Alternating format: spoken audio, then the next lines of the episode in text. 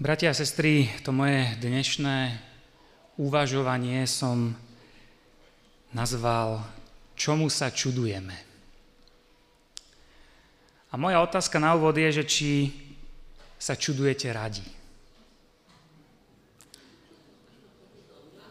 Aký máte vzťah k emocii údivu? Či ste radi, keď vás niečo prekvapí, zaujme, ja som nedávno čítal jednu knižku o komunikácii a v nej sa písalo toto. Náš mozog miluje, keď je zaskočený, keď pod ním niekto podtrhne koberec očakávaného. Ak sa to stane v správnom kontexte, smejeme sa. Prekvapí vás možno nejaká rostomilosť, alebo nejaká drzosť naučiť niekoho tretieho, tak sa zasmejete. Vtedy nám je to príjemné. A autori tejto knižky ďalej uvádzajú, že prekvapenie údiv je akýsi, nazývajú to mini trans pre našu mysel. A to asi poznáme u detí. Keď môj syn plače, no tak snažím sa ten jeho plač rozptýliť tým, že poviem, pozri, aké auto, Pozri, aký ujo, pozri, aký chrobák na zemi. A on sa rýchlo pozrie, niečo ho zaujme, prekvapí a zabudne na to, že sa udrel. A platí to aj o dospelých ľuďoch. Sme radi, keď nás niečo osloví, zaujme, upúta, keď sa môžeme niečomu začudovať. Ak sa to stane v správnom kontexte, ako hovorila tá knižka. Lenže čo keď sa to nestane v správnom kontexte? My žijeme v dobe, keď e, ľudia radi počúvajú niečo nové a keď sú niečím upútaní. Ja už som o tom kázal pred niekoľkými mesiacmi na tomto mieste, keď som sa venoval Pavlovi. V skútoch 17. kapitole nachádzame situáciu, ktorá nám tu našu dnešnú dobu trošičku pripomína. Tam čítame o tom, ako apoštola Pavla odviedli na Areopág a povedali mu, radi by sme sa dozvedeli, čo je to za nové učenie, ktoré ty hlásaš, veď to, čo predkladáš našim ušiam, je čosi neslýchané, preto sa chceme dozvedieť, čo to má byť. No a Lukáš, ako rozprávač, tam dodal, všetci Atenčania, ako aj pristahovalci z cudziny, sa totiž nevenovali ničomu inému, lenže rozprávali alebo počúvali niečo nové. Je tu určitá kultúrna podobnosť. V dnešnej dobe sociálne siete to je ten priestor, kde môžeme vnímať, nasávať niečo nové. Sledovanie prekvapivých obrazov, zvukov, slov, to je to, čo nás, nás upúta, to je to, čo predstavuje stimul pre náš mozog. To, čo náš mozog miluje. Ale naša radosť zo sledovania a počúvania niečoho nového má jednu podmienku. Fakt, o ktorom hovoria psychológovia už dlhší čas, a síce, že človek má tendenciu potvrdzovať si svoj doterajší pohľad na vec. To je asi prirodzená reakcia obranná, ktorá bráni tomu, aby sme boli príliš rozkolísaní a neistí.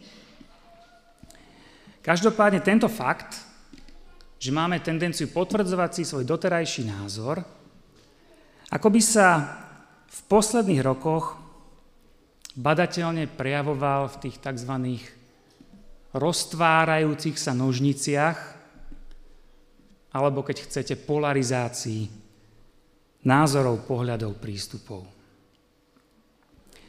Akoby v poslednom čase sa mnoho ľudí čudovalo predovšetkým tomu, čo si myslí niekto druhý. To nie je samozrejme jediná vec, ktorá nás dnes privádza k údivu, ale je to jedna z tých vecí. Ako môže niekto iný vidieť tú istú vec tak zásadne odlišne? Ja nevychádzam z úžasu. Ako to môžeš tvrdiť? To, to asi poznáte. No a stred s takouto udivujúcou skutočnosťou, že niekto iný má ale radikálne odlišný názor na tú istú vec, už nášmu mozgu až taký príjemný byť nemusí. A svedčí o tom, zdá sa mne, aj zmenšujúca sa schopnosť nás ľudí spolu diskutovať na niektoré témy, a vzhľadom na to, že tie témy sú neraz poprepletané a poprepájané na čoraz viaceré témy. My sa dnes skrátka celkom často čudujeme tomu, ako môže niekto zaujímať taký alebo onaký postoj, pohľad na vec. Ako môže? To už je úplne mimo. No a dialog v takýchto situáciách spravidla nikam nevedie. Je veľmi emotívny a zasekne sa, pretože žiadna zo strán neprestáva vychádzať z údivu. Diví sa nad tým, ako ten druhý rozmýšľa a čo vlastne tvrdí. A nám pochopiteľne záleží na tom, aby ten druhý videl vec správnymi očami. V kultúre, v ktorej žijeme, ide obvykle o rôzne politické, kultúrno-spoločenské témy, no ale ako kresťania ich v cirkevnom kontexte pomerne bežne spájame aj s teológiou. Sú tieto témy dôležité, zatiaľ som žiadnu nepomenoval, zátvorku si vyplníme. Istým spôsobom sú. Hej. Majú svoje miesto tieto témy v našich životoch? No majú. Hej. Záleží na tom, aká je pravda? No samozrejme, že záleží.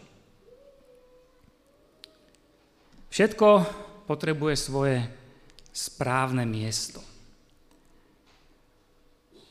A som presvedčený, že podstatná je osobná úprimnosť, ktorá sa spája s ochotou pripustiť, že sa môže míliť, že to môže byť aj nejako inak.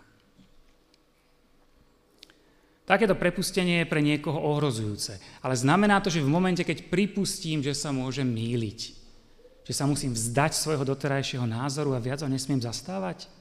Nie, v žiadnom prípade nie, to vôbec neznamená. Ide len o to, aby váha, ktorú svojmu vlastnému názoru pripisujem,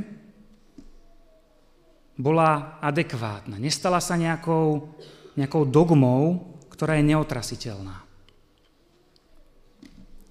Zdá sa vám v poriadku, keď sa kresťania z jedného zboru alebo z jednej církvy konštantne čudujú, ako môže ten druhý mať taký alebo onaký názor na politické, politicko-náboženské veci. A keď obidvaja pritom strácajú schopnosť si tie svoje názory navzájom obrusovať, čo ich bude potom spájať? Môže vôbec niečo nás spájať?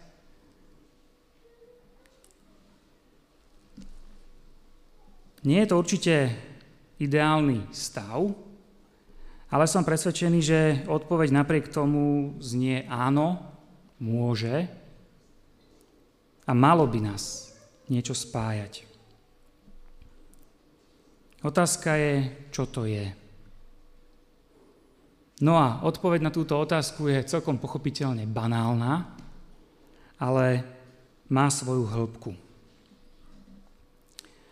Je to jedna vec, a neviem, či ste si to všimli, ktorej sa v Biblii čuduje Ježiš.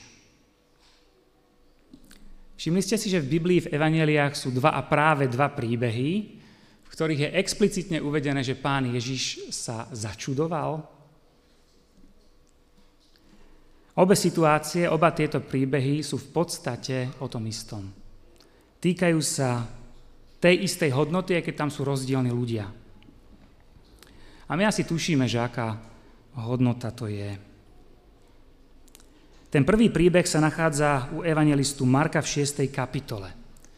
Takže ak chcete, môžete si otvoriť svoje Biblie v Markovi v 6. kapitole a budem čítať prvých 6 veršov.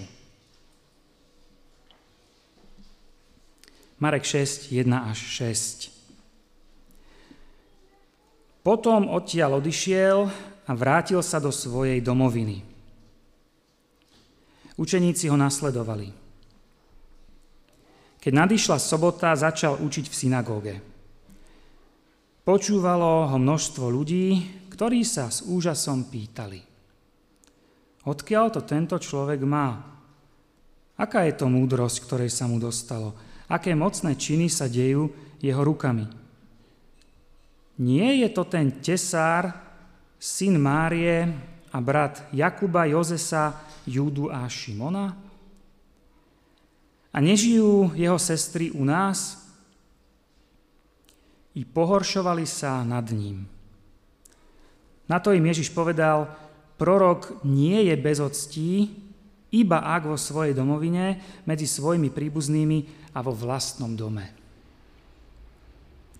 Nemohol tam vykonať nejaký mocný čin, iba čo na niektorých chorých položil ruky a uzdravil ich. A čudoval sa ich neviere. V tomto príbehu sa Nazarečania najprv čudujú tomu, čo to pán Ježiš hovorí a potom sa čuduje pán Ježiš, akože to tí Nazarečania reagujú. Je to situácia, keď Ježiš navštívil svoje domovské mesto a v sobotu vôjde do synagógy, kde vyučuje. A to vyučovanie má svoju silu. Tam sa píše, počúvalo ho množstvo ľudí. Úžasom sa pýtali, odkiaľ to tento človek má, aká je to múdrosť, ktorej sa mu dostalo, aké mocné činy sa dejú jeho rukami. Nie je toto ten tesár, syn Márie a brat Jakuba, Jozesa, Judu a Šimona a nežijú jeho sestry u nás, bolo tam i pohoršovali sa nad ním. Neviem, či je to pozitívny údiv. Najprv možno, ale veľmi ostro sa zmení na údiv negatívny.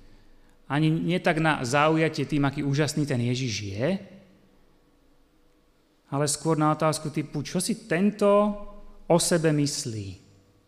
Veď ho poznáme.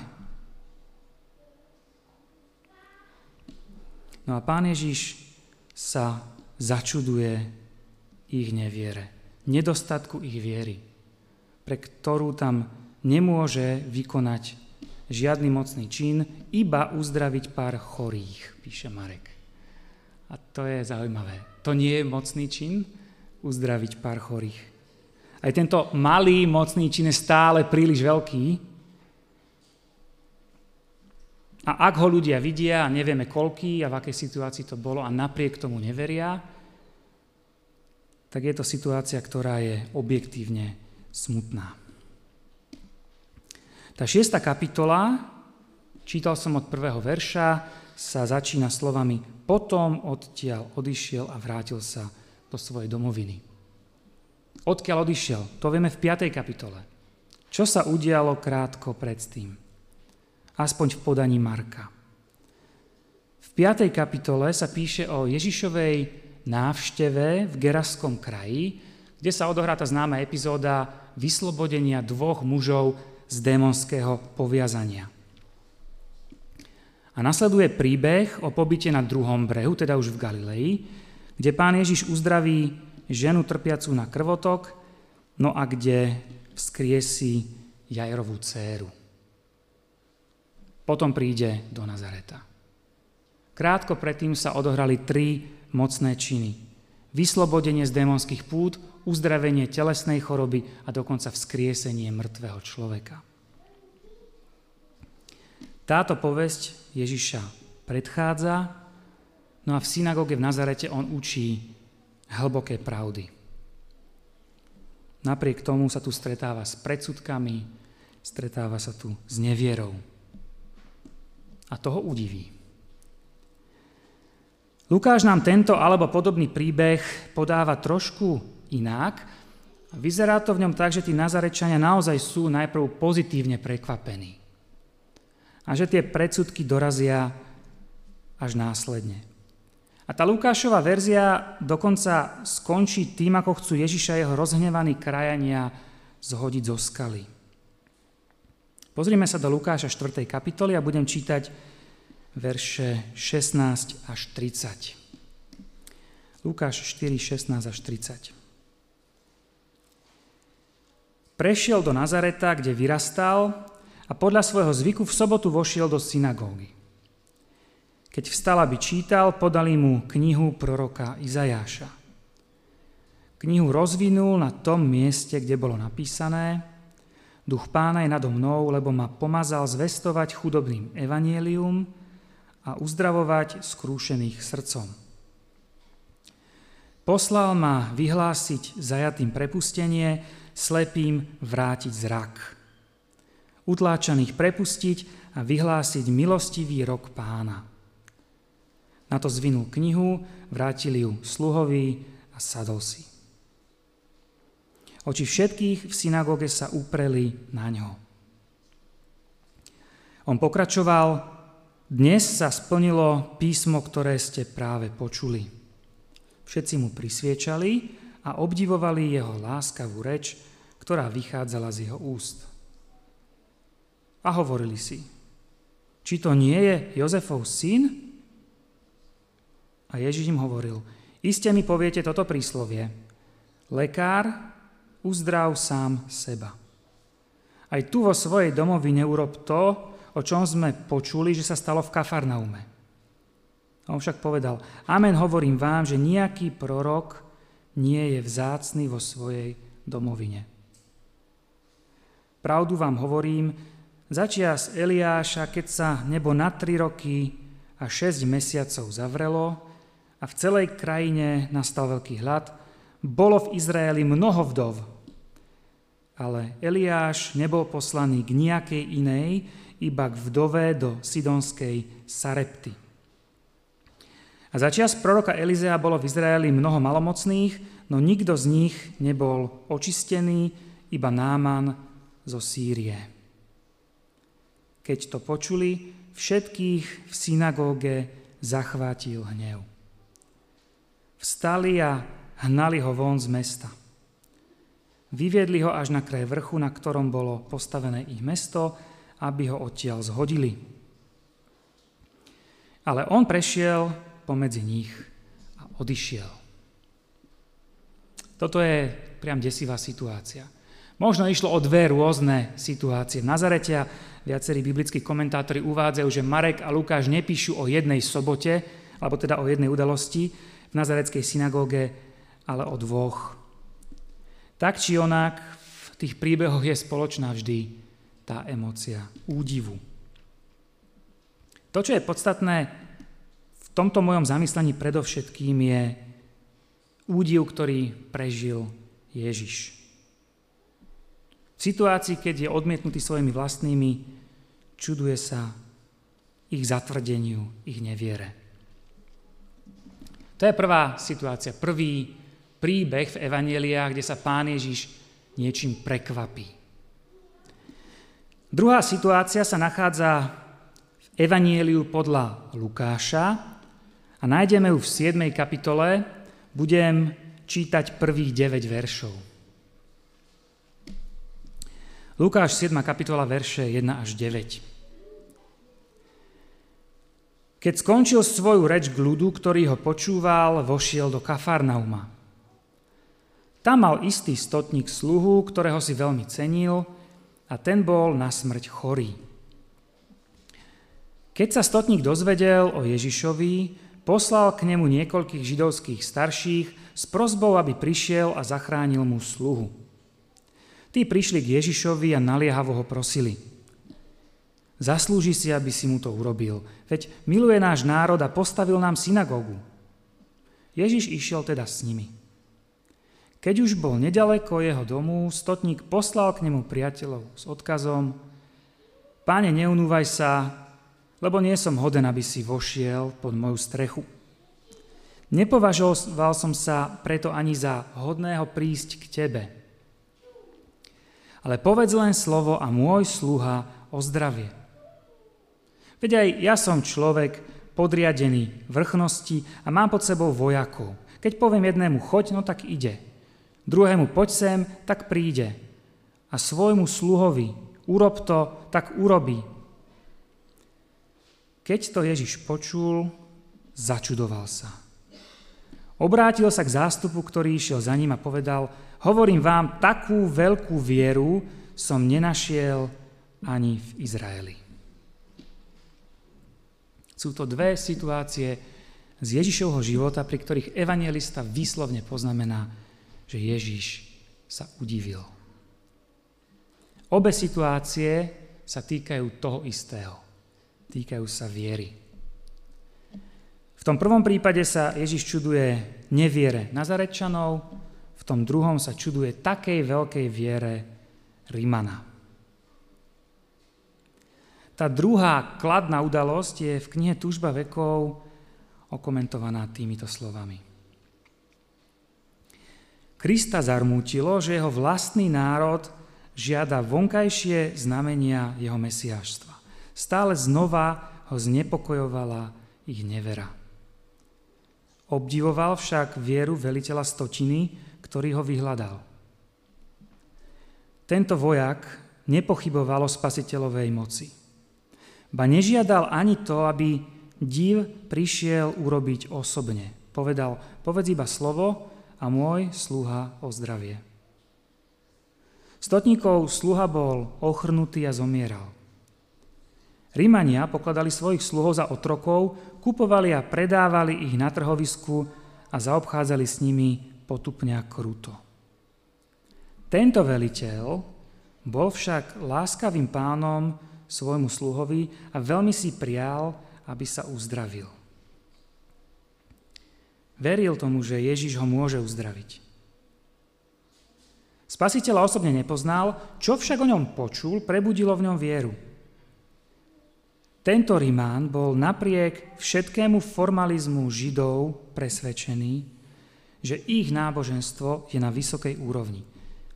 Zboril priehradu národnostných predsudkov a nenávisti, ktorá stála medzi víťazom a porazeným ľudom. Prejavil úctu k Božej službe a láskavo sa správal k Židom ako k Božiemu ľudu. V Kristovom učení, ako sa o ňom dopočul, spoznal práve to, čo duchovne sám potreboval. Celou dušou prijal spasiteľové slova. Vrátim sa teraz k tomu, o čom som hovoril predtým. Nás možno neraz rozdeluje pohľad na rôzne témy, na viacero tém. Ale je zrejme, že je jedna vec, ktorá by nás mala spájať. No a to je pochopiteľne naša viera, viera v Krista, naša dôvera jemu. V konečnom dôsledku toto je v podstate to, čo nás robí kresťanmi. Je to to, čo nás robí kresťanmi predovšetkým. Uvedomením si tohto, tejto banálnej, ale hlbokej pravdy však samozrejme nie je nejako vylúčená hodnota pravdy ako takej. Na pravde samozrejme záleží. Sú veci, na ktorých naozaj záleží. Na niektorých o niečo viac, na niektorých o niečo menej, ale nejakú relevanciu, pravda, to, ako sa veci naozaj majú, vždy má. No a ja som sa pýtal, čo nás bude ako kresťanov, dajte si tam do zatvorky adventistov, spájať, keď budeme mať rozdielne, diametrálne rozdielne pohľady na aktuálne dianie vo svete, v našej spoločnosti, v našej církvi. A odpovedal som, že je to viera, ktorá by nás napriek rozdielným pohľadom mala udržať. A niekto sa môže spýtať, no dobre, ale nie je viera aj o tom, čo konkrétne si myslíme, nie len o tom, kde je moje srdce. Tieto dve veci, čo si myslím a kde je moje srdce, sa nepochybne spájajú. Napokon aj preto dnes sedíte tu a nie napríklad zajtra niekde inde. Nás ako spoluveriacich spájajú aj určité hodnoty, ktorým veríme. Nie je to len o tom ja a môj Ježiš alebo ako hovorí môj otec, román pro ženy. Sú určité veci, tvrdenia, myšlienky, tézy, nazvime to ako chceme, ktorým veríme a určité veci, ktorým skrátka neveríme. Takže áno, určitý názorový súlad je rozhodne potrebný. Súlad akéhosi vedomého presvedčenia o niečom. Avšak doba, v ktorej žijeme, spôsobuje, že čoraz viacej veci z diania okolo nás je možné zahrnúť pod náboženskú strechu. Je možné ich chápať ako súčasť života viery. No a tá túto našu ambíciu po vzájomnej zhode pochopiteľne komplikuje. Niekto je možno presvedčený, že ako církev by sme sa mali vymedziť voči, doplňte si tam, čo chcete. Zákonnej redefinícii manželstva napríklad. Iný povie, nie, v sekulárnom štáte sa k tomu nemáme vyjadrovať, nechajme to tak. A doplňte si ďalšie témy. Všetci sa pýtame, čo od nás Pán Boh očakáva, ako mu máme byť verní, ako nezanedbať jeho hodnoty, ako nezanedbať očakávanie jeho príchodu. A je určite dobré, keď hľadáme v rôznych otázkach aj takéhoto typu vzájomnú zhodu. Lenže ako, ako inak to vieme dosiahnuť, než docenením osobnej viery. Čo iné nám môže pomôcť? Ako to dosiahnuť v situácii, keď sa, ako sa hovorí, roztvárajú nožnice názorov a nemíňa to ani nás, veriacich v cirkvi. Neostáva nám iné, než si v cirkvi pripomínať, že ten druhý so zásadne odlišným názorom na niektoré otázky, prívrženec konšpiračnej teológie versus prívrženec antikonšpiračnej akademickej teológie, je stále môjim bratom, mojou sestrou. Pretože verí v toho istého Krista. Pripomenúť si to, na čom pánovi Ježišovi záleží predovšetkým. Čím sa samozrejme nestáva zbytočným to ostatné. Pán Ježiš sa nečuduje až tak tomu, čo si myslíme alebo nemyslíme, ako tomu, či a ako hlboko v Neho vlastne veríme. Takže to, čo potrebujeme aj my, je nečudovať sa toľko sebe navzájom, ako sme mohli dospieť k názoru X, ako skôr doceňovať a povzbudzovať u druhých aj osobne praktizovať to, čo v príbehu o stotníkovi prekvapilo Ježiša. Osobnú vieru, dôveru v Neho. A toto nemá byť len nejaká lacná fráza, ktorá by chcela ako na silu urobiť všetky názorové nezhody umelými, Názorové nezhody existujú, sú tu.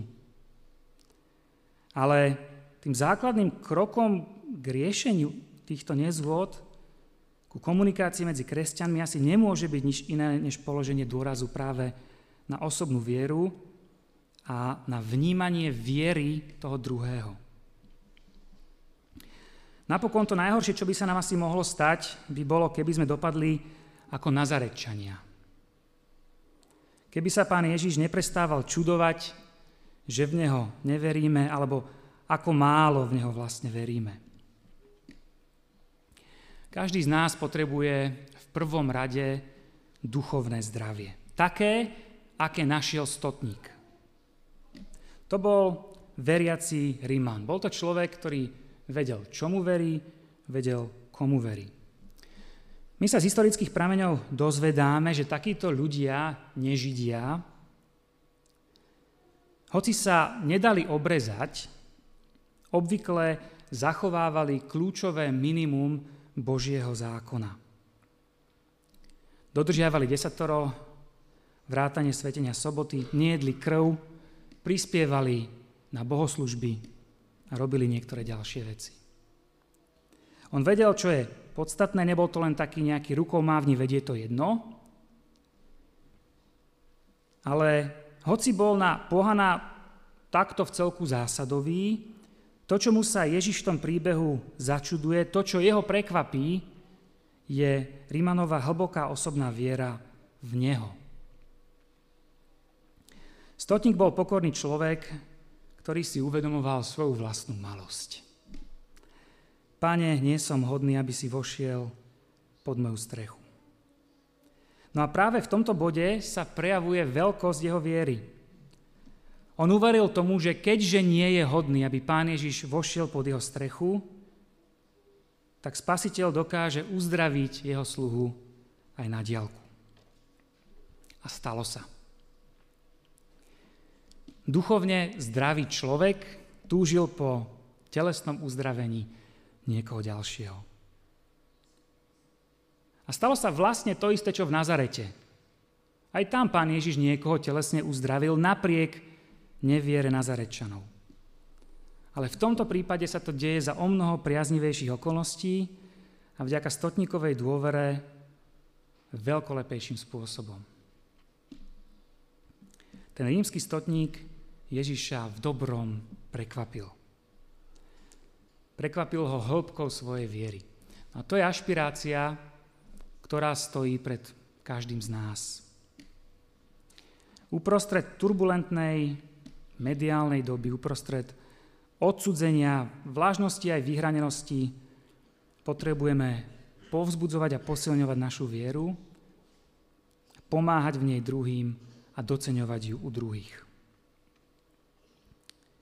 Keď by sme iných prekvapili viacej svojou vierou ako svojimi názormi, keď by druhí viac nás prekvapovali týmto spôsobom, než tým, čo tvrdia. Keď by som aj ja pána Ježiša prekvapoval skôr svojou vierou ako nevierou. Tá dobrá správa je, že mi v tom chce určite pomôcť. Amen.